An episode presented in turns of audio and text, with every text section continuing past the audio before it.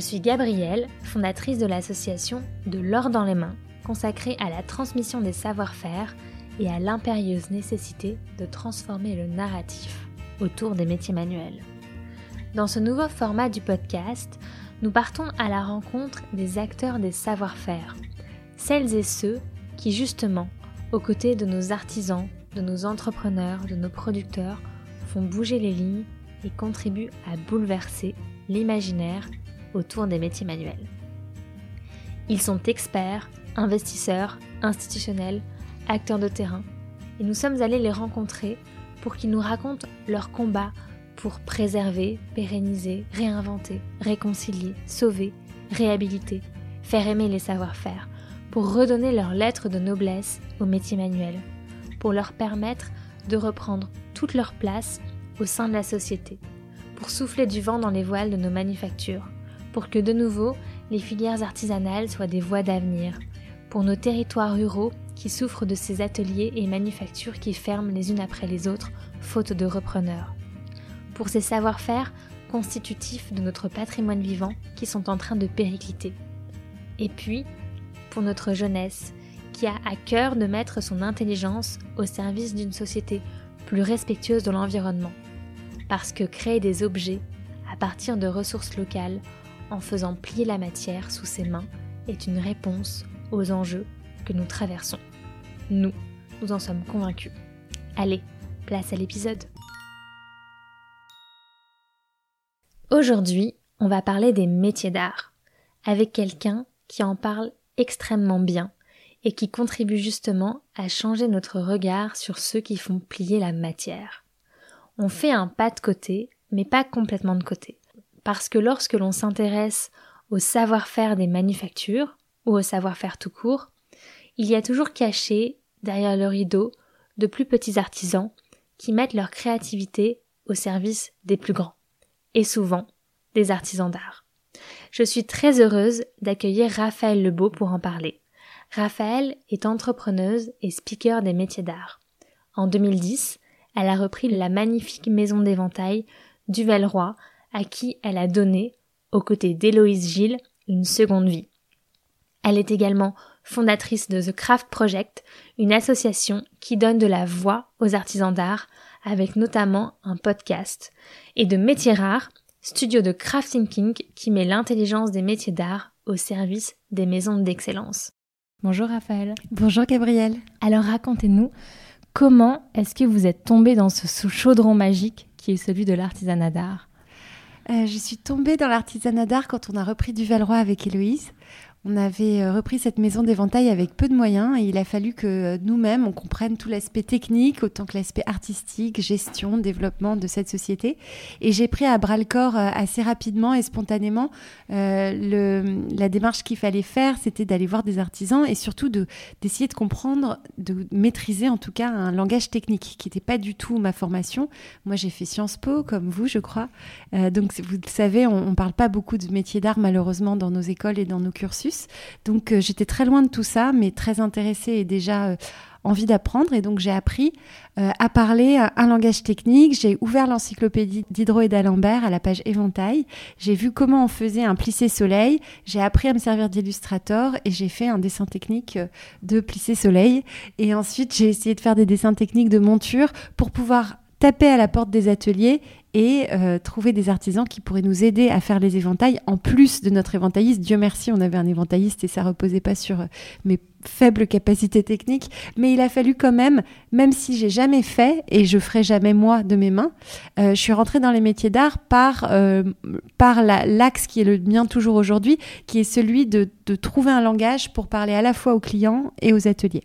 Et dans quel état c'est du Velroy quand vous le reprenez? Alors quand on le reprend avec Héloïse, c'est une maison qui est essentiellement un patrimoine de marque. Il n'y a plus d'activité commerciale depuis une petite dizaine d'années.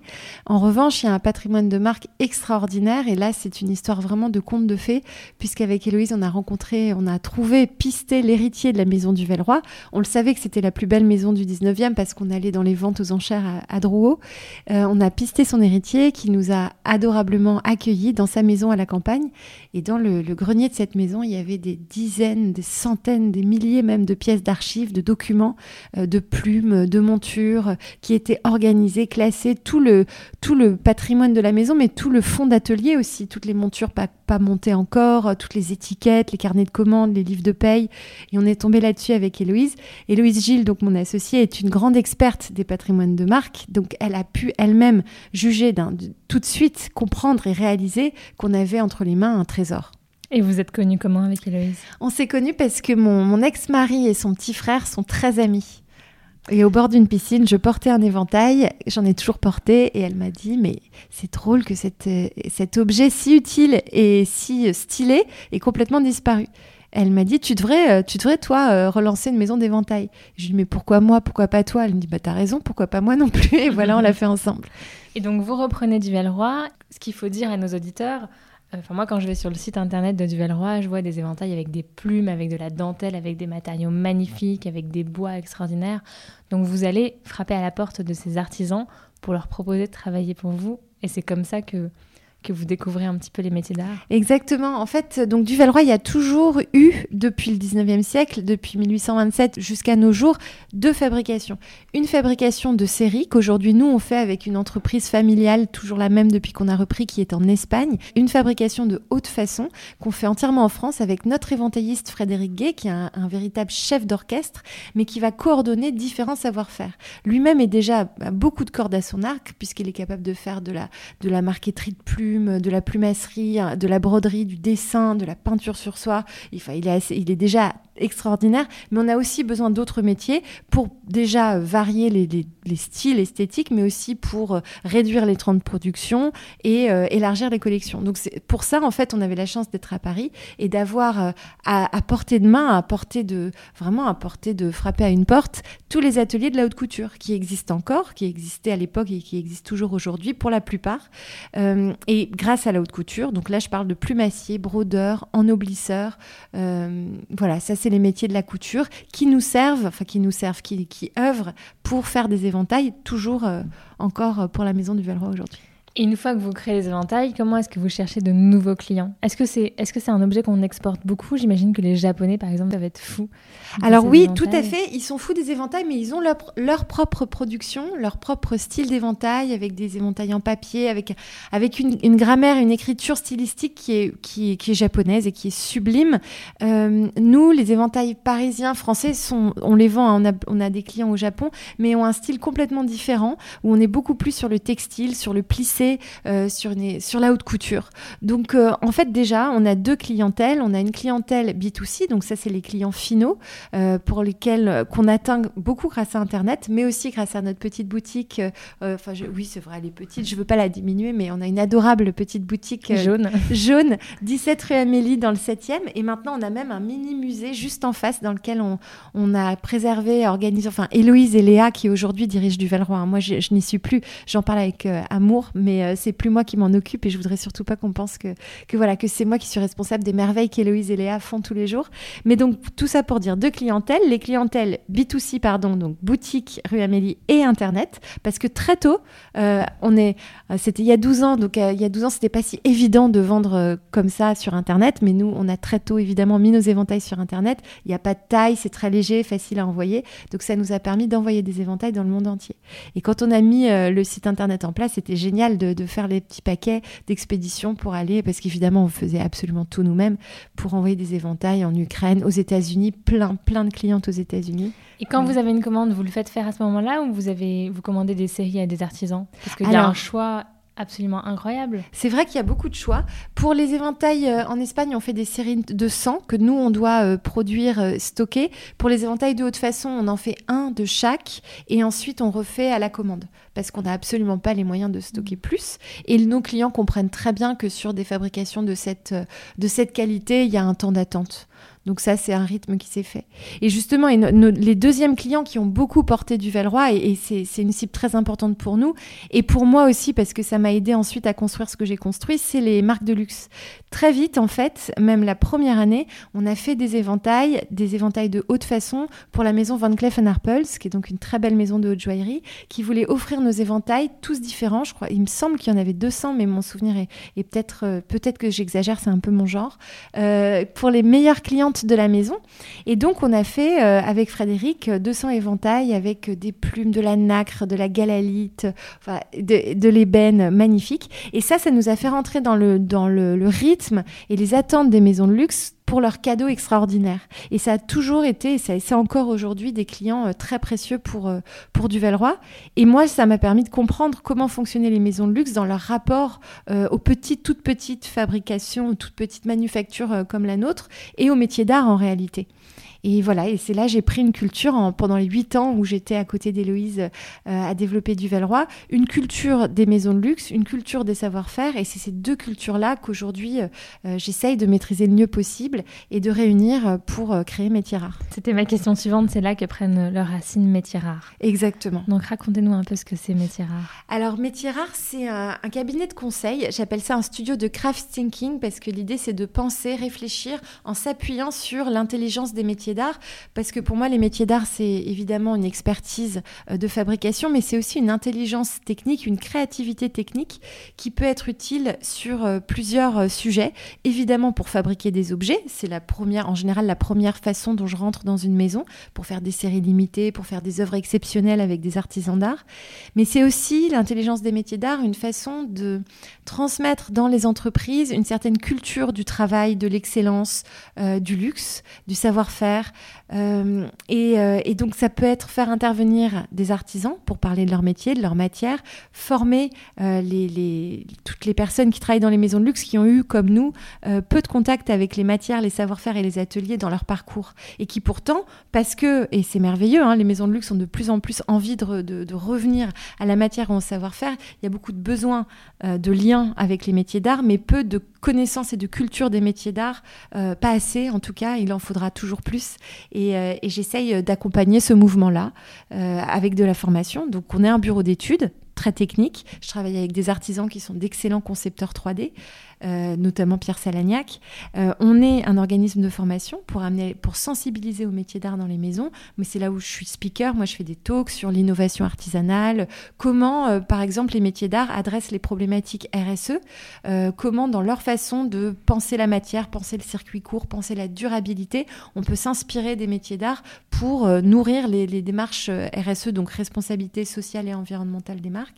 Voilà, ça c'est le, le, côté speaker, cohésion d'équipe autour des Et on est aussi une agence qui fait de la production de contenu sur les savoir-faire. Parce qu'à chaque fois qu'on fait un objet, qu'on euh, fait un talk pour 80 euh, euh, dirigeants d'un grand groupe de luxe ou qu'on fait un sourcing d'artisans, c'est une aventure qui est belle et qu'on a envie de raconter. Et donc, nous, on rapporte des images du front. Pierre Salagna, qui est avec moi sur beaucoup des projets de, de, bureau d'études, est un excellent photographe. Donc, on fait des photos. J'ai un réalisateur qui s'appelle Géronimo qui fait les films avec nous. Enfin, je l'ai pas, hein. il m'appartient absolument pas, mais il est avec nous. Moi, je travaille avec des gens que j'aime comme ça, un peu en famille, toujours les mêmes. Et puis, moi, je suis complètement passionnée de podcasts comme vous. Donc, je propose à mes clients aussi des podcasts et je fais par exemple les podcasts de la maison Chaumet pour euh, raconter, euh, elle s'appelle Conversation virtuose, pour raconter leur métier d'art en faisant dialoguer avec des métiers d'art mmh. extérieurs. Et ça, je trouve que le podcast a une force extraordinaire pour susciter l'imagination autour de ces métiers d'art et bien plus que la vidéo. C'est-à-dire que la vidéo va être beaucoup plus dans une image d'épinal ou dans la tradition, alors que le podcast va raconter, et je pense que c'est un puissant levier pour changer les imaginaires autour de, ces sujets-là. Mais ça, évidemment, on partage tout à fait euh, cette vision. Euh, c'est pas, c'est, oui, complètement d'accord avec vous. Moi, ça a été vraiment mon intuition quand j'ai créé le podcast. En même temps que je montais mes rares, en fait, j'ai créé ce podcast euh, avec l'idée de, de, sortir de la métonymie des petites mains, des mains, des mains d'or. alors, je sais que c'est de l'or dans les mains, c'est, le nom de votre podcast, mais, mais je, je, sais qu'on a tout à fait la même approche. Moi, je voulais pas qu'on s'arrête aux mains, je voulais même pas qu'on s'arrête au visage ou avoir un artisan fabriqué moi, en tout cas, ce qui m'intéresse, ce qui change ma vie et ce qui a changé ma vision des métiers d'art, mais même du travail en général, général, c'est l'esprit que je trouve dans les métiers mmh. d'art. Et moi, je trouve que c'est même une philosophie de la vie. Il y a une philosophie du craft euh, qui, euh, qui, à moi, vraiment littéralement changé ma vie. Et on a oublié ce qu'il pouvait apporter à la société. Oui, mais exactement. Et, cette, mais c'est ce qu'on dit, hein, c'est euh, euh, ce goût du travail, de l'effort, de l'implication, du travail d'équipe, de la transmission. La transmission tout de suite, à peine diplômé, on commence à transmettre. C'est dans l'ADN d'un artisan d'art de transmettre. Et donc le travail en équipe, il se fait sous ce prisme de la transmission, dans lequel la rivalité n'a aucun sens. Euh, le, jouer des coudes n'a aucun sens. C'est-à-dire qu'on travaille ensemble et on est bien meilleur ensemble entre différents métiers, mais même au sein d'un même métier. Alors évidemment que c'est pas non plus le monde des bisous bisounours, on va pas dire ça, mais quand même profondément dans, les valeurs de ce que moi j'observe des métiers d'art. Moi, je suis toujours fourrée dans les ateliers, que ce soit pour métiers rares, pour le podcast, pour le sourcing. C'est ma seule expertise, évidemment, je parle de ce que j'observe, mais et les 63 épisodes du podcast, je vois des valeurs que je pense très utiles pour tout le monde, quels que soient nos métiers. Bien sûr. Et c'est vrai que lorsque on a envie de faire bouger les lignes, c'est important de redéfinir les mots. Artisanat d'art, c'est un terme qui a longtemps été réservé aux grandes maisons de luxe. Euh, vous, avec The Craft Project, vous avez quand même contribué à, à l'ouvrir et à le redéfinir. C'est quoi votre définition aujourd'hui? Un artisan d'art est un homme ou une femme qui choisit de faire apparaître de nouveaux objets sur la planète et consacre à cette tâche son corps, son âme et son esprit avec technique et poésie. C'est l'intro de mon podcast. Euh, oui, non, tout à fait. L'idée, en fait, c'est pas moi qui le dis. Euh, c'est un immense auteur dont j'ai oublié le nom et je vais me faire gronder. C'est, euh, est-ce que c'est il faudra qu'on cherche. En tout cas, l'idée, la technique et la poésie, pour moi, c'est ce qui définit un artisan d'art. C'est ce que moi j'aime dans les métiers d'art, c'est mélanger la terre et le ciel, mélanger l'inspiration et l'entrepreneuriat. Euh, donc ça, ça reste un peu large comme définition, mais euh, quand même, moi, j'arrive à faire mon fil rouge du podcast sur ce, double critère de technique et de poésie. C'est la virtuosité technique d'un savoir-faire qui nous a été transmis, euh, qu'on va pouvoir transmettre à son tour sur un temps long. Donc une virtuosité technique et une dimension poétique, ça ne veut pas dire que tous les artisans d'art euh, tous, euh, sont forcément des artistes ou des créateurs, mais il y a forcément une dimension créative dans leur application de leur technique, euh, une réinvention, de l'innovation au quotidien. Et ça, on l'oublie. J'imagine que vous, dans vos ateliers, vous voyez à quel point la créativité, la redéfinition, l'innovation, la réinvention, elle est tout le temps là. Et c'est comme ça que ces ateliers, ces métiers arrivent à se perpétuer. Exactement, c'est un critère. C'est-à-dire que pour moi, c'est la définition d'un métier d'art. Un métier d'art se renouvelle toujours, c'est jamais de la poussière. Et tous les meilleurs artisans d'art, euh, enfin, je veux pas euh, les classer les uns par rapport aux autres, mais, mais les artisans d'art euh, ont tous toutes les nouvelles technologies, des impressions 3D, des scans 3D, de la conception assistée par ordinateur. Ils en ont besoin pour collaborer, ils en ont besoin pour développer leur savoir-faire. Que ce soit ceux qui font de la restauration du patrimoine bâti ou ceux qui réinventent le soufflage de verre, il y a toujours une dimension innovante. D'ailleurs, quels que soient les outils technologiques, c'est pas parce qu'on a une, imprimante 3D qu'on est innovant, mais par définition, on réinvente ces outils. Les, artisans, et d'ailleurs, ils créent leurs propres outils, ils les forgent, ils les modifient.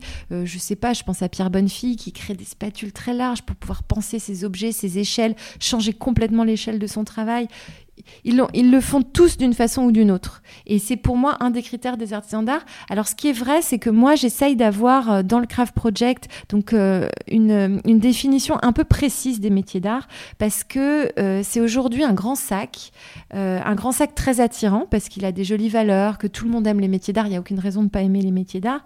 Mais il y a plusieurs catégories qu'il faut pas hiérarchiser les unes euh, par rapport aux autres. Moi, ce dont je parle, ce que je fais tous les jours, c'est les métiers d'art. Ce qui est différent de l'artisanat, ce qui est différent des makers, ce qui est différent du design, ce qui est différent euh, de, quoi d'autre. Enfin voilà, c'est euh, ce qui est différent de, l'industrie, ce qui est différent des manufactures artisanales, ce qui est différent des entreprises du patrimoine vivant. Tout ça, c'est un, un, large secteur dans lequel on est ravi de collaborer, d'être tous ensemble, de travailler. les métiers d'art sont souvent un laboratoire pour l'industrie un laboratoire de recherche, un laboratoire d'innovation, un laboratoire de créativité. C'est-à-dire qu'évidemment qu'on collabore tous ensemble, mais je pense que c'est important, mais ça c'est vraiment mon, point de vue à moi, euh, je ne veux pas militer pour ça, mais c'est comme ça que moi je sens les choses. Il faut qu'on reste un peu précis sur la définition, très exigeant aussi sur la définition des métiers d'art, euh, parce que euh, parce que c'est une ligne de crête qui est défendue par des gens, des hommes et des femmes qui ont passé leur vie, consacré leur vie à une matière, à un métier, et qui vont continuer comme ça jusqu'à leur mort à maîtriser ce métier, à se bagarrer comme des fous pour en vivre et pour le transmettre.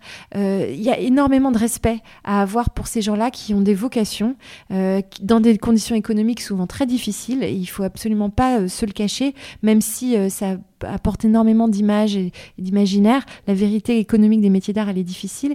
Et donc, voilà, moi, je veux respecter ce tout petit secteur. Avec voilà ces personnes extrêmement talentueuses, douées, qui le, qui le défendent et qui le tiennent. Et c'est un, un, monde dont on s'est totalement détaché. Qu'est-ce qui a fait qu'on a perdu ce lien au savoir-faire, à notre lien au geste, à la matière, au temps long? Alors l'industrialisation, je pense, euh, a été vraiment, enfin l'industrialisation, la révolution industrielle, l'ère de la surconsommation, euh, l'espèce de, frénésie, de, possession, de changement, de mode, la créativité jetable. Il y a eu une espèce d'accumulation comme ça euh, dans les 30 dernières années qui, euh, même plus, enfin, je ne saurais pas le dater exactement. Moi, je suis pas du tout une théoricienne, hein. je suis une opérationnelle de tout ça.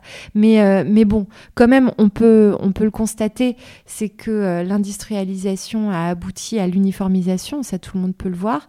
Et c'est pour ça qu'il faut respecter aujourd'hui ceux qui ont tenu, parce que les ateliers qui ont tenu dans les années 90, avec des graves crises, avec très peu de clients, avec euh, beaucoup de bling et, peu, de, peu de sens du détail et de la durabilité des matières dans les projets, dans les projets de lieux, euh, ceux-là ont tenu, sont très peu, il en reste un dans chaque savoir-faire, euh, que ce soit, je sais pas, là je pense à Guillaume Féot que je viens de podcaster, qui fait des boiseries anciennes. Bon ben voilà, lui il a tenu sur un axe extrêmement exigeant, extrêmement haut de gamme, parce qu'en fait, c'est toujours haut de gamme un métier d'art, parce que le temps, euh, le temps évidemment est très cher. Et puis il y a toute une partie du temps d'un artisan qui est impossible à financer, son temps de création, son temps de transmission. Et, euh, on ne chiffre pas dans les devis ce temps-là.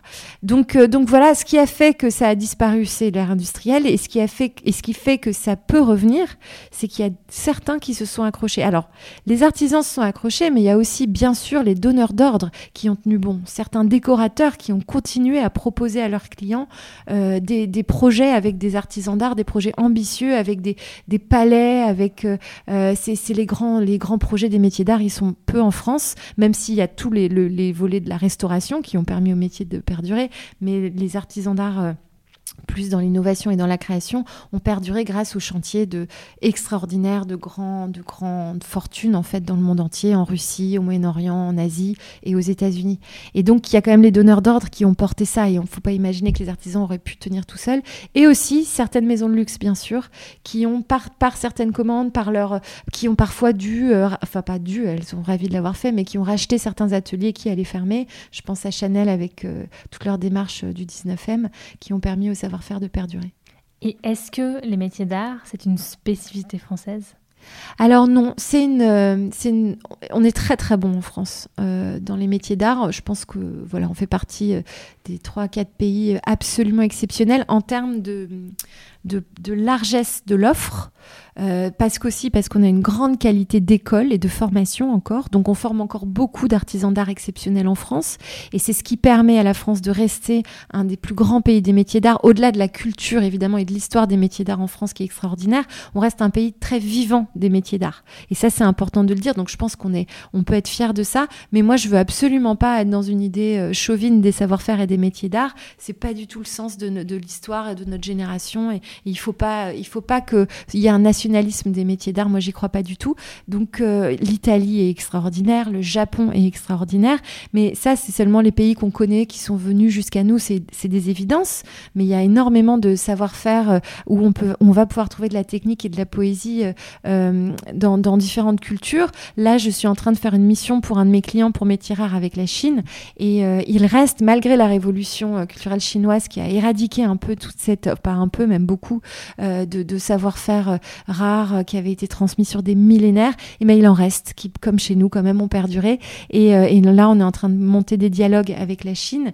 Et je pense à la, à la fondation Michelangelo aussi qui organise Homo Faber à Venise. Ils ont fait une première événement en 2018. Il y en a un autre là au mois de mai 2020 et, enfin, 2022 à Venise. Donc, je ne sais pas quand sortira le podcast, mais s'il est encore temps, pour ceux qui le peuvent, prenez un EasyJet et venez voir Homo Faber parce que ça va être magique. Et Homo Faber réunit les savoir-faire de toute l'Europe. Et ils ont d'ailleurs un guide en ligne pour ceux qui peuvent pas venir à Venise qui s'appelle l'Homo Faber Guide. Et ils ont fait un travail mais colossal de référencement. Et moi, j'adore m'y promener. Et pour vous êtes ambassadrice. Et je suis, oui, c'est vrai, faut que je le dise. Je suis ambassadrice. C'est complètement bénévole. Hein, J'ai aucun intérêt, donc je fais la pub avec beaucoup de bonheur. C'est, euh, je suis ambassadrice pour le guide Homo Faber, c'est-à-dire que moi, à titre personnel, je suis ambassadrice pour Paris, donc je leur donne des noms d'artisans euh, pour euh, qui peuvent être référencés dans le guide. Et notre association The Craft Project est un partenaire pour la France. Euh, tous les artisans qu'on podcast sont systématiquement proposés pour rejoindre le guide. Et en plus, on devient là à partir de janvier, c'est une exclusivité pour euh, vous, Gabriel. Euh, on devient les opérateurs d'un dispositif d'apprentissage que la Fondation Michelangelo a mis en place en Italie avec énormément de succès depuis une dizaine d'années. Ils souhaitent le déployer en France et donc ils nous ont demandé de les accompagner. On met en place un premier pilote à Marseille qui commence en janvier. Je voulais justement parler de, formation et de transmission parce que c'est vraiment important dans, dans, ces métiers. Ce qu'il faut dire, c'est que ces artisans, ils sont souvent seuls. Euh, et s'ils n'arrivent pas à transmettre, c'est des savoir-faire qui sont perdus. Tout à fait. Sur les métiers les plus rares, c'est le cas. Alors, c'est ce qui nous a fait, nous, créer euh, une bourse des métiers orphelins. Alors, à notre échelle de microscopique fourmi, je le rappelle, mais c'est juste que c'est exactement l'exemple que vous donnez là. Euh, Louise Bescon, qui est dans notre conseil stratégique, c'est une relieuse d'art extraordinaire. Elle nous a signalé qu'elle avait des commandes, elle, pour les deux ou trois prochaines années euh, en reliure d'art. Mais elle a un problème, c'est que son doreur sur tranche, donc la personne qui fait la dorure sur la tranche du livre, est à la retraite, qu'elle n'a plus de doreur sur tranche, alors que c'est une spécificité une, une, délicatesse de la reliure d'art qu'elle veut pouvoir continuer à proposer à ses clients et surtout que ses clients attendent. Donc elle nous a dit, il y a un jeune qui a commencé à apprendre, mais c'est très compliqué pour lui, il finance tout seul euh, les trajets pour aller chez cette personne à la retraite qui a peut-être un petit peu aussi envie de se reposer, euh, ses matières, sa feuille d'or, euh, ses, enfin voilà, ses outils. Donc on a mis en place de façon ad hoc, un peu en commando, une bourse des métiers orphelins. La Fondation Rémi Cointreau nous a suivis tout de suite pour pouvoir financer euh, Guillaume et on lui a donné 1000 euros par mois pour que pendant un an, il puisse euh, continuer sa formation. Donc ça, je dis que c'est un travail de fourmi, mais c'est un peu ce qu'on fait avec le Craft Project, c'est qu'on veut faire des pilotes pour voir ce qui fonctionne et ce qui fonctionne pas. Il y a aussi des choses qu'on fait qui fonctionnent pas et je pense que c'est tout aussi intéressant. Par exemple, le microcrédit, on pourra en parler, ça, ça fonctionne pas. Mais, euh, mais sur la transmission, c'est évidemment notre obsession à tous. Je pense qu'on peut pas approcher les métiers d'art sans être, euh, avoir le, le, le, ventre noué euh, par les problématiques de transmission que ce soit à l'école, pour euh, bah voilà, que l'école doit continuer. Et là, il y a eu euh, des débats autour du diplôme des NMAD, et je sais que là, les discussions sont en cours entre les élèves, les professeurs, les professionnels, pour que le diplôme permette un vrai enseignement technique à l'établi. Ce qu'il faut dire, c'est que les, les, heures de formation en atelier ont été divisées par deux ou trois, je crois. Elles ont risqué d'être divisées par deux. Dans les écoles en province, ça a été régulièrement le cas. Il y a aujourd'hui une vraie prise de conscience de l'éducation nationale et du rectorat euh, sur, ce, sur ce sujet. Il y a eu, euh, je ne sais pas, une façon dont la réforme du diplôme a été appliquée qui a commencé à tendre vers euh, moins d'heures à l'établi. Et c'est vrai qu'on s'est tous mobilisés euh, tous, enfin c'est surtout les élèves, euh, les professeurs qui se sont mobilisés. Et nous, euh, le Craft Project, on a été un relais euh, de communication de cette mobilisation-là l'année dernière. Mais ça va dans le bon sens et il est vraiment pas question de, de, jeter la pierre à qui que ce soit parce que quand même, ce que je veux dire, c'est que dans les métiers d'art, même s'il y a, y a beaucoup d'acteurs, que c'est un secteur très disparate, il y a énormément de bonne volonté. C'est qu'on a quand même tous une envie de bien faire, de préserver quelque chose d'extrêmement de, précieux. Et, euh, et, je pense que tous ensemble on, va y arriver. C'est en train de s'organiser dans ce sens là donc moi je suis pleine d'espoir pour ça. Mais il euh, y, a, y, a, quand même des problématiques. C'est que euh, par exemple je pense qu'il m'en il m'en voudra pas de dire ça mais le, proviseur de l'école boule partageait avec moi le fait qu'il regrettait parfois de pas avoir suffisamment de profils motivés pour ces formations de CAP en deux ans à l'école Boulle. Et je pense que là, pour le coup, c'est une problématique de communication. Euh, c'est que si on fait connaître ces métiers-là suffisamment tôt aux jeunes, c'est-à-dire au collège, parce qu'il faut qu'ils puissent se, déterminer avant 15 ans, euh, on va trouver des, des, des, gens qui sont extrêmement motivés pour aller dans ces formations qui sont merveilleuses. C'est juste qu'elles ne sont absolument pas connues. Donc peut-être que nous, euh, par, encore une fois, la Fourmi Craft Project peut être un peu efficace là-dessus, ou le podcast, qui aujourd'hui a été écouté par plus de 500 000 personnes. Donc ça commence à, à faire son, son, chemin, mais il faudrait aller beaucoup plus loin mmh. que je, je sais pas. Enfin voilà, je suis prête à réfléchir avec qui veut pour que les jeunes, très jeunes, mm. euh, sachent que les métiers d'art existent et sachent quelle formation existe. Et sachent que c'est beau parce que euh, ça a été tellement dévalorisé pendant des années, on a tellement eu un objectif de 80% d'une classe d'âge euh, au baccalauréat, mm. et ce qui n'a aucun sens, et encore plus aujourd'hui dans des problématiques de, de, réduire notre impact carbone. Quel est l'intérêt d'envoyer des, des, centaines de gamins dans des écoles de commerce pour qu'ils prennent l'avion trois fois par mois alors qu'on peut faire des choses extraordinaires, faire plier la matière et faire apparaître des objets sur mm. Terre, comme vous le dites, à côté de chez soi, avec des matières issues de son territoire, et ça c'est quand même magique. Et oui, et inventer des matières, la, nouvelle génération des métiers d'art est extraordinaire. Et justement, sur le RSE, enfin sur la problématique d'environnement environnemental, c'est une source de créativité infinie. C'est-à-dire que là, les artisans d'art, les jeunes diplômés des métiers d'art inventent des nouvelles matières, avec du plastique, avec des déchets. On a Lucille Vio qui euh, récupère l'éco-produit d'un territoire pour pouvoir créer un verre qui ne prend aucune ressource à la terre. On a, euh, on a Pauline Avrillon qui fait la même chose avec la terre. Elle a fait des, gammes de pastels en terre crue en prenant toutes les couleurs, la palette de couleurs d'un territoire. des exemples comme ça, j'en ai, j'en ai des kilomètres. On a évidemment William Amor qui récupère des déchets plastiques, mais même des mégots de cigarettes et qui crée des, des fleurs et des œuvres d'art et qui a fait toutes les vitrines pour Guerlain, par exemple, récemment. C'est ça que font les artisans d'art et c'est ça qu'on apprend dans les écoles de métiers d'art. Donc c'est euh, évidemment plein de, plein de promesses comme avenir et comme formation. Et évidemment, ce qu'il faut, c'est euh, que les formations professionnelles soient euh, reconnues à leur juste valeur. Et, nous, dans les, dans les filiales métiers d'art, on assume, mais à 1000%, d'être de, dans des formations professionnelles, de diplômer des jeunes voilà, sur des formations professionnelles. On ne veut pas intellectualiser les métiers d'art, ça va très bien comme ça. Et puis je crois qu'il y a un vrai travail à faire, même des très jeunes, de se dire qu'en fait tout commence dès la maternelle et si on pouvait mettre des, des outils et des matières dans les mains de ces enfants pour qu'il y ait une petite graine dans leur tête qui disent oui un jour je peux aller faire ce métier. Et c'est tout aussi incroyable parce que j'ai euh, entendu un doreur sur feuille euh, quand j'étais petit euh, c'est tout aussi incroyable et noble et reconnu par la société que si je faisais un bac plus 5 tout à fait. Il faut les emmener dans les dans les dans les dans, le patrimoine bâti, dans les châteaux, dans les musées, voir euh, comment sont faits les meubles, comment sont faits les dorures. Il faut les emmener dans les galeries, il faut les emmener au salon Révélation, il faut les emmener aux portes ouvertes de l'école Boulle. Je parle beaucoup de l'école Boulle parce que je suis assez proche de cette école. Les trois quarts des podcastés en sortent, mais, il y a plein d'autres écoles de, de métiers d'art à Paris et dans toute la France. Approchez-vous de ces écoles. Il y a des journées portes ouvertes dans lesquelles vous pouvez emmener vos enfants.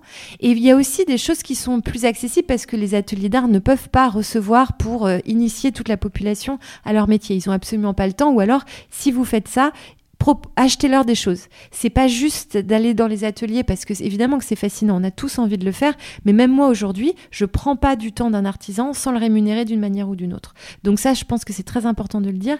Euh, oui, ce que je voulais dire, c'est que donc sans aller prendre du temps aux, grands euh, aux, ébénistes, euh, il y a, y a enfin sans toujours sans faire de hiérarchie, mais il y a des artisans qui se sont organisés pour pouvoir recevoir euh, du grand public dans leurs ateliers en faisant des, ateliers participatifs. Je pense à Weekendoo qui organise ça très bien. Et il y a notamment certains ateliers qui sont très bien pour les enfants à partir de 8 ans autour de la poterie. Euh, voilà, ça c'est des belles initiations. Malheureusement, l'école ne le propose pas encore, mais il y a Manufacto, donc la Fondation Hermès, qui a plein d'initiatives dans ce sens-là. Il en faudrait beaucoup plus. Euh, il y a des choses à faire, il faut qu'on le fasse nous-mêmes pour que et il y a aussi euh, de l'outil à la main qui permet euh, de, que des personnes à la retraite fassent découvrir leur métier. Là, c'est que des bénévoles. Et donc euh, là aussi, allez voir, allez écouter ça. C'est une très bonne façon de découvrir les savoir-faire. Non, ça c'est vraiment super. Et nous, avec de l'or dans les mains, on va beaucoup dans les écoles primaires avec un ou deux artisans qui mettent leurs outils dans les mains. Euh, des enfants et qui sont fascinés et qui posent des questions. Je me dis, mais en fait, je devrais faire faire des podcasts aux enfants parce que leurs questions sont mille fois plus intéressantes que les miennes. Donc, je trouve ça assez magique. Un des autres défis des artisans, c'est la question des machines. Donc vous, vous avez lancé un microcrédit Alors ça dépend des métiers. Il y a des métiers avec lesquels il faut une pince et trois plumes et une bonne lumière. Je pense beaucoup aux métiers liés au tissage, par exemple, de la soie, du lin. Là, c'est des grosse, grosse machine. Ça coûte non, c'est des métiers à tisser. Là, c'est parce que vous, vous avez plus l'habitude des manufactures, mais aux échelles d'artisans avec lesquels moi je travaille, c'est des métiers à tisser en bois qui sont pas forcément très chers. En fait, la problématique est pas toujours sur le prix, mais sur la rareté des métiers et des, outils. Euh, là, là, pour le coup, euh, par exemple, Pierre Salagnac, qui est bronzier d'art, lui, euh, son tour de bronzier, il a mis trois ans à le trouver sur le Bon Coin parce que ça ne se fabrique plus, que personne ne sait quand ils sont sur le Bon Coin qu'ils vendent un tour de bronzier. Ils pensent tous qu'ils vendent un tour à bois et donc lui, il doit éplucher toutes les annonces de tour à bois pour voir celui qui est en fait un tour de bronzier et qui va pouvoir utiliser. Certains métiers d'art euh, utilisent des outils qui ne sont plus fabriqués, Parfois, on peut se les fabriquer, parfois, on peut pas, donc il faut les récupérer et les bidouiller.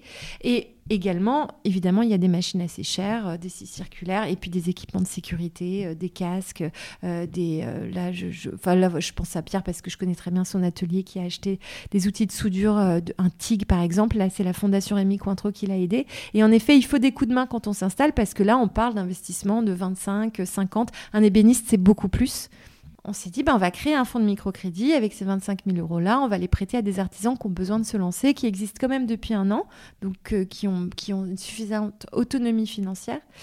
Et euh, on a lancé ça. Et en fait, on s'est rendu compte qu'on avait très peu de candidatures. Et, euh, c'est intéressant, je pense que c'est tout aussi intéressant que si on en avait eu plein, parce que je pense que dans le mot microcrédit, il y a une dimension un peu paternaliste et ONG qui est pas du tout appréciée des artisans. Et je comprends, il y a une question de fierté. Donc en fait, déjà, il faudrait appeler ça crédit à taux zéro, crédit à taux zéro des métiers d'art. Et l'autre l'autre chose que je me suis dite, c'est que nous, il fallait aussi qu'on soit un peu raisonnable sur les initiatives qu'on mettait en place eu égard aux ressources que nous avons. C'est-à-dire que les ressources que nous avons, c'est euh, moi qui suis opérationnelle, euh, mais, mais moi je dois quand même euh, opérer mes tirards à côté. j'ai une collaboratrice avec, avec moi chez mes tirards qui est en alternance, j'ai une stagiaire. Il y a Pierre qui, qui, donne du temps, qui fait toutes les photos, mais c'est petit, c'est-à-dire qu'on fait ça quand on, quand, au lieu de dormir en fait. Et on n'a aucune ressource dédiée à l'association. Donc quand on a lancé le microcrédit, si ça avait pris comme j'imaginais que ça allait prendre, en fait, on aurait été très mal barré. Donc, il faut aussi être raisonnable parce que l'envie de faire, elle est immense, les besoins sont immenses. Et, euh, moi, j'ai un peu ce côté-là de, vouloir faire beaucoup de choses. La sagesse de mes 40 ans, ça va être de construire les choses plus calmement dans la durée, euh, m'entourer et prendre le temps qu'il faut pour que tout ne repose pas que sur euh, mon énergie qui, qui est grande. Surtout quand on a deux filles. Oui, deux petites filles, mes petites chéries, euh, Romane et Gabrielle, euh, qui ont 8 ans et 5 ans. Et elles sont dans les ateliers Est-ce que vous leur transmettez votre amour pour les oh, métiers rares Oui, tout à fait. On a un ascenseur à la maison que je déteste, il m'énerve. C'est des vieilles portes en fer forgé qui, qui s'ouvrent. Et à chaque fois que j'ouvre la porte, je dis Ah non, mais cet ascenseur, je le déteste. Elle dit Maman, c'est un artisan d'art qui l'a fait. Il a mis beaucoup de cœur dedans. Donc, ouais, ouais, complètement. Elles ont un sens. Ma grande Romane, elle dessine des lampes en imaginant qu'un jour quelqu'un pourrait les fabriquer. Euh, elles adorent. Moi, je, leur partage tout. Euh, donc, je, les ai une semaine sur deux. Mais quand je voilà, quand je les ai, je leur raconte un peu euh, toutes mes aventures. Je leur montre parce qu'on a plein d'échantillons à la maison, euh, des fils d'or en ce moment. Alors les fils d'or, ça fait toute une histoire parce que c'est vraiment de l'or et c'est des fils en or qu'on a à la maison. Je leur ai donné un tout petit bout parce que ça coûte une fortune, mais elles ont entouré ça euh, sur les poupées. C'était magnifique. Donc bien sûr, je les ai mis à, fond dans les métiers d'art. C'est vous qui avez créé toute seule Métier Rare. J'ai l'impression que vous aimez bien bosser en famille. Oui, j'aime beaucoup travailler en famille. oui, alors en fait, euh, d'abord, moi, j'ai fait euh, Duvel-Roi avec Héloïse. On était deux. On, a été, on est toujours associés. Et maintenant, il y a Léa Dassonville qui nous rejoint. Euh, le duo a été très important. métier rare, j'ai eu une associée au début et puis ça n'a pas du tout marché. Donc, ça s'est arrêté très vite. Il fallait que je le fasse toute seule parce que j'ai un peu inventé quelque chose en marchant. Ça aurait été très difficile de convaincre quelqu'un d'une vision qui était extrêmement intuitive et extrêmement liée à qui j'étais et à ce que j'avais fait avant. Donc, j'aurais pas pu faire les choses autrement. Et c'est toujours le cas aujourd'hui, c'est que finalement, ça n'a jamais que trois ans, un métier rare. Euh, c'est sur un secteur qui est en pleine mutation, les métiers d'art, et je fais un boulot qui change presque à chaque client, mon offre se précise et j'ai besoin d'avoir les roues libres pour pouvoir avancer avec ma vision qui est clair mais pas facile toujours à expliquer. Donc voilà, donc voilà pourquoi je suis seule. En revanche, je, suis entourée euh, parce qu'on a beaucoup de clients, beaucoup de missions et je serais incapable de, réaliser tout ça toute seule. C'est que je m'entoure. Donc par exemple, euh, Géronimo pour la production de contenu, c'est mon cousin.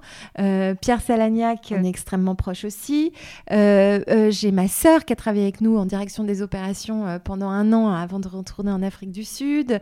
Où c'est vrai. Mais quand je dis famille, c'est une famille très élargie c'est que en fait, euh, j'ai des personnes qui viennent avec leur parcours, leur savoir-faire, leur expertise sur mon chemin, et ce parcours, cette expertise m'inspire pour euh, enrichir encore plus l'offre de métiers rares. Donc euh, voilà, il y a certaines personnes avec qui j'aime beaucoup travailler. Euh, je sais pas, je pense à, à Bérangère Amelsan, euh, que j'adore solliciter pour certains sourcings. Elle est à la fois designeuse, mais aussi compagne d'un artisan d'art, Pierre-Henri Bessac. Donc elle a un œil euh, bah, qui me plaît, à la fois technique et, créatif. donc je vais pouvoir la solliciter sur certaines, sur certaines missions. Et puis il y a un usineur avec lequel je travaille tout le temps. Il y a un atelier de prototypage pour tout le packaging, atelier martial. Oui, c'est vrai. Moi, j'ai besoin de travailler en famille, en confiance.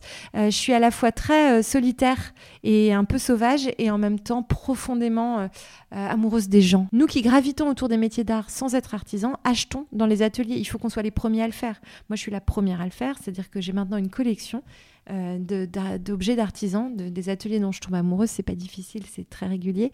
Euh, dès que je peux, j'achète une œuvre euh, dans, un, dans les ateliers. Ah, mais nous, dans notre tour de France des manufactures, on craque à chaque fois. Eh ben, il faut craquer. Mais après, on est heureux d'avoir ces objets-là qui en plus ont une histoire. Est-ce que vous vous souvenez de votre première rencontre avec la matière d'un artisan. Je crois que vous avez grandi sur un bateau. Est-ce qu'il y a un lien avec ça?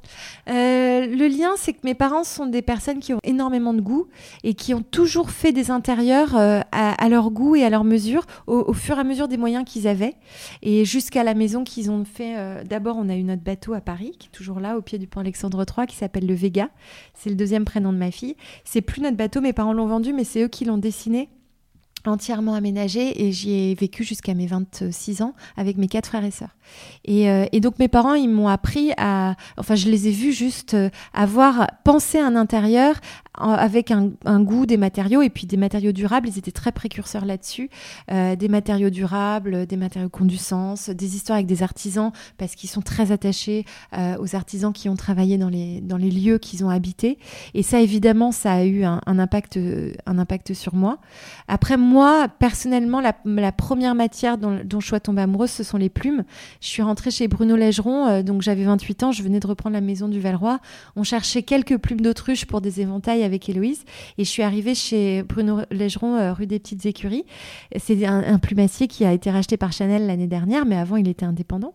Et c'était vraiment une arrière-cour, un tout petit escalier en bois, un premier étage, un deuxième étage, une petite porte toute étroite, un long couloir. Juste à gauche, dans le couloir, il y avait la salle des couleurs avec des teintures partout. Et Bruno Légeron, il avait toujours les mains de toutes les couleurs parce qu'il faisait les teintures de plumes lui-même.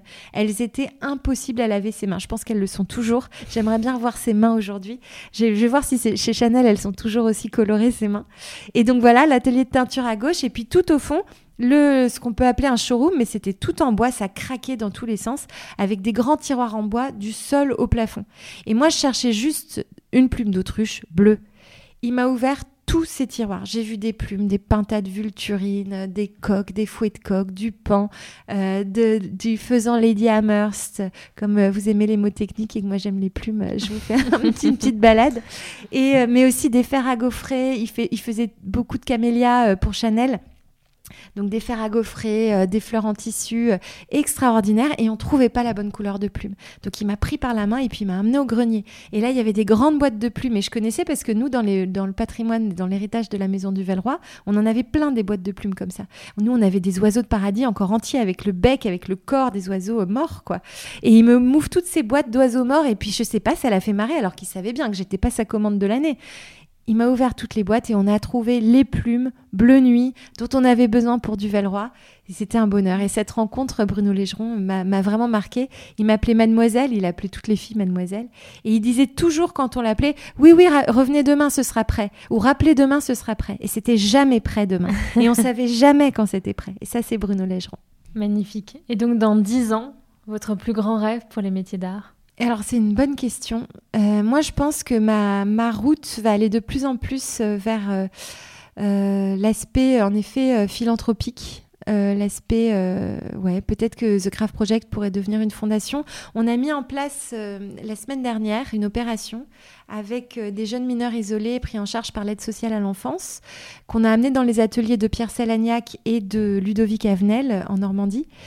Et cette, cette rencontre entre ces jeunes qui n'ont absolument rien, aucun support, aucun système de soutien, si ce n'est les merveilleux éducateurs qui les entourent, et l'aide sociale à l'enfance qui, qui met en place des choses pour eux qui sont bah, vitales en fait.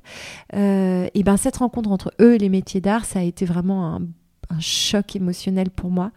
Et j'aimerais pouvoir euh, déployer ça plus grand. Déjà, cette année, on va le déployer plus grand. Là, on l'a fait une fois. Parce que c'est un peu comme le microcrédit. Sur le papier, ça, nous donnait très envie. C'est avec l'association Réenchantement, une merveilleuse avocate qui s'appelle Emmanuelle euh, Andrés, qui nous a appelé pour nous proposer de mettre ça en place. Euh, sur le papier, ça avait l'air génial et on s'est dit que ça allait, ça devait marcher. Mais bon, on voulait essayer. Et ben, c'est évident, ça marche très bien. les, les enfants, enfin les jeunes, ils ont entre 16 et 21 ans. Ils avaient des étoiles dans les yeux nous, on est capable de les emmener ensuite, euh, les aiguiller sur les formations qui existent. On peut mettre en place des bourses. Euh, et donc, voilà, la formation, euh, créer des publics motivés pour entrer dans les formations métiers d'art et euh, les accompagner jusqu'au bout, jusqu'à leur insertion dans la vie professionnelle et jusqu'à amener du business dans les ateliers, parce que moi je reste une entrepreneuse et j'adore faire ça. Euh, ben, je crois qu'en fait, dans dix ans, ce que j'espère, tout ce que je me souhaite, c'est de continuer à faire ce que je fais aujourd'hui en étant juste un peu plus épaulée, donc en ayant plus de moyens, peut-être plus de moyens sur l'association, mais aussi avec Métiers Rares, pour euh, que ce soit un peu plus confortable pour moi. Voilà ce que j'aimerais dans dix ans. Donc c'est comme ça qu'on réinventera les métiers d'art Mais c'est pas moi qui vais les réinventer on va être tellement vous allez vous allez jouer avec nous et on va être tellement on a c'est bien parce qu'on est vraiment de plus en plus nombreux à vouloir le faire. Euh, et je crois qu'on a une espèce de de comment dire ouais de, de c'est pas une question de génération parce qu'il y en a qui sont là depuis très longtemps hein, qui œuvrent euh, tout seuls et personne n'en avait rien à faire de ce qu'ils faisaient et qui œuvrent comme des fous depuis des années. Et ils sont ils sont heureux de voir qu'il y a la relève qui arrive. Mais il faut pas que nous relève on ait l'impression en tout cas moi moi je me rends compte que le, défaut que je pouvais avoir au départ c'est d'arriver en ayant l'impression allez oui nous on va faire ça on va tout changer on va tout réinventer. Il y a énormément de choses qui sont faites et qui sont très bonnes. C'est juste qu'elles n'ont pas eu de lumière et elles n'ont pas eu d'argent. Si aujourd'hui nous, on est capable parce que on est, on a, on a des réseaux sociaux qui nous permettent de mettre de la lumière sur les différentes initiatives et qu'on a peut-être une capacité à lever de l'argent, et eh ben on va pouvoir faire jaillir ça sur d'autres initiatives qui existaient avant ou d'autres qui vont naître après nous. Et c'est ça que je veux. Moi, je veux travailler en collaboration avec toutes ces merveilleuses volontés parce que je trouve que c'est un, c'est un critère de sélection des gens dans ma vie, les métiers d'art, qui est infaillible. Les gens qui aiment profondément les métiers d'art et qui viennent à ça avec une vraie envie euh, de trouver leur place, d'être eux-mêmes et de s'épanouir mais en même temps de donner et de se connecter aux autres, et eh ben ceux-là, je les aime et j'ai envie de travailler avec eux. Et donc voilà, c'est mon critère et je pense qu'on peut être nombreux à construire tout ça. Merci Raphaël. Est-ce qu'avant de se quitter, vous voulez conseiller un de vos épisodes à nos auditeurs? Alors ça, ce serait vraiment difficile. parce que là, on en est à 63. Moi, je conseille toujours des épisodes un peu en fonction des personnes que j'ai en face de moi. Il y, a le premier, Steven Le Prisé, pour lequel j'ai une vraie tendresse, parce que c'est le premier qui m'a fait confiance et qu'il est trop marrant, Steven. Et tous les trucs que j'ai fait après, hein, j'arrive, il sait pas ce que je vais faire, pourquoi, comment, mais il me dit oui. Il me dit oui, et là, il a, répondu au podcast et, il a dit son chiffre d'affaires, il a dit comment il bossait, et il a donné le ton de tout le podcast derrière. Et c'était très important. Et ensuite, bien sûr, il y a eu euh, Pierre Salagnac euh, qui a raconté son rapport à la matière, son rapport à la sculpture, à la création, qui était tellement beau, tellement juste. Euh, mais il y a eu. En fait, moi, c'est que des rencontres bouleversantes dans ma vie, ces 63 épisodes. Des, des âmes très nourrissantes. Ah, mais toujours. C'est ça, exactement. C'est des âmes très nourrissantes. C'est très bien dit. Il y en a que je réécoute et, je me rends compte que j'avais pas saisi. Il y a des sagesses à chaque fois, il y a des messages parce que c'est des parcours de vie et que des personnes qui ont passé leur vie sur une matière, ils ont une sagesse sur bah, sur la vie en fait qui, est tellement éclairante ouais qui dont on aurait beaucoup à apprendre mais complètement mm. donc non il faut il faut y aller un peu au hasard et je pense qu'il faut faire confiance à son intuition et, euh, et rentrer c'est vrai que là maintenant il y en a 63 ça peut être un peu impressionnant mais euh, allez-y doucement euh, c'est une heure par épisode et, et voilà. Et il paraît que ma voix endort, donc au pire, vous faites une bonne sieste. Mais non, elle enrobe. Merci Raphaël. Merci Gabriel. C'est ici que s'achève notre conversation. C'était un épisode de l'or dans les mains de notre saison consacrée à ceux qui font bouger les lignes en matière de savoir-faire. Je remercie du fond du cœur Malogeni pour le montage et Oscar Meurer pour la musique. L'association De l'or dans les mains a pour mission de soutenir la transmission des savoir-faire et changer le regard sur nos métiers manuels. Vous pouvez nous suivre sur Instagram, sur Facebook et sur LinkedIn et sur notre site internet delordanslesmains.com. Vous pouvez également nous soutenir en devenant adhérent et vous abonner à notre newsletter pour ne rien rater de nos actions. À bientôt!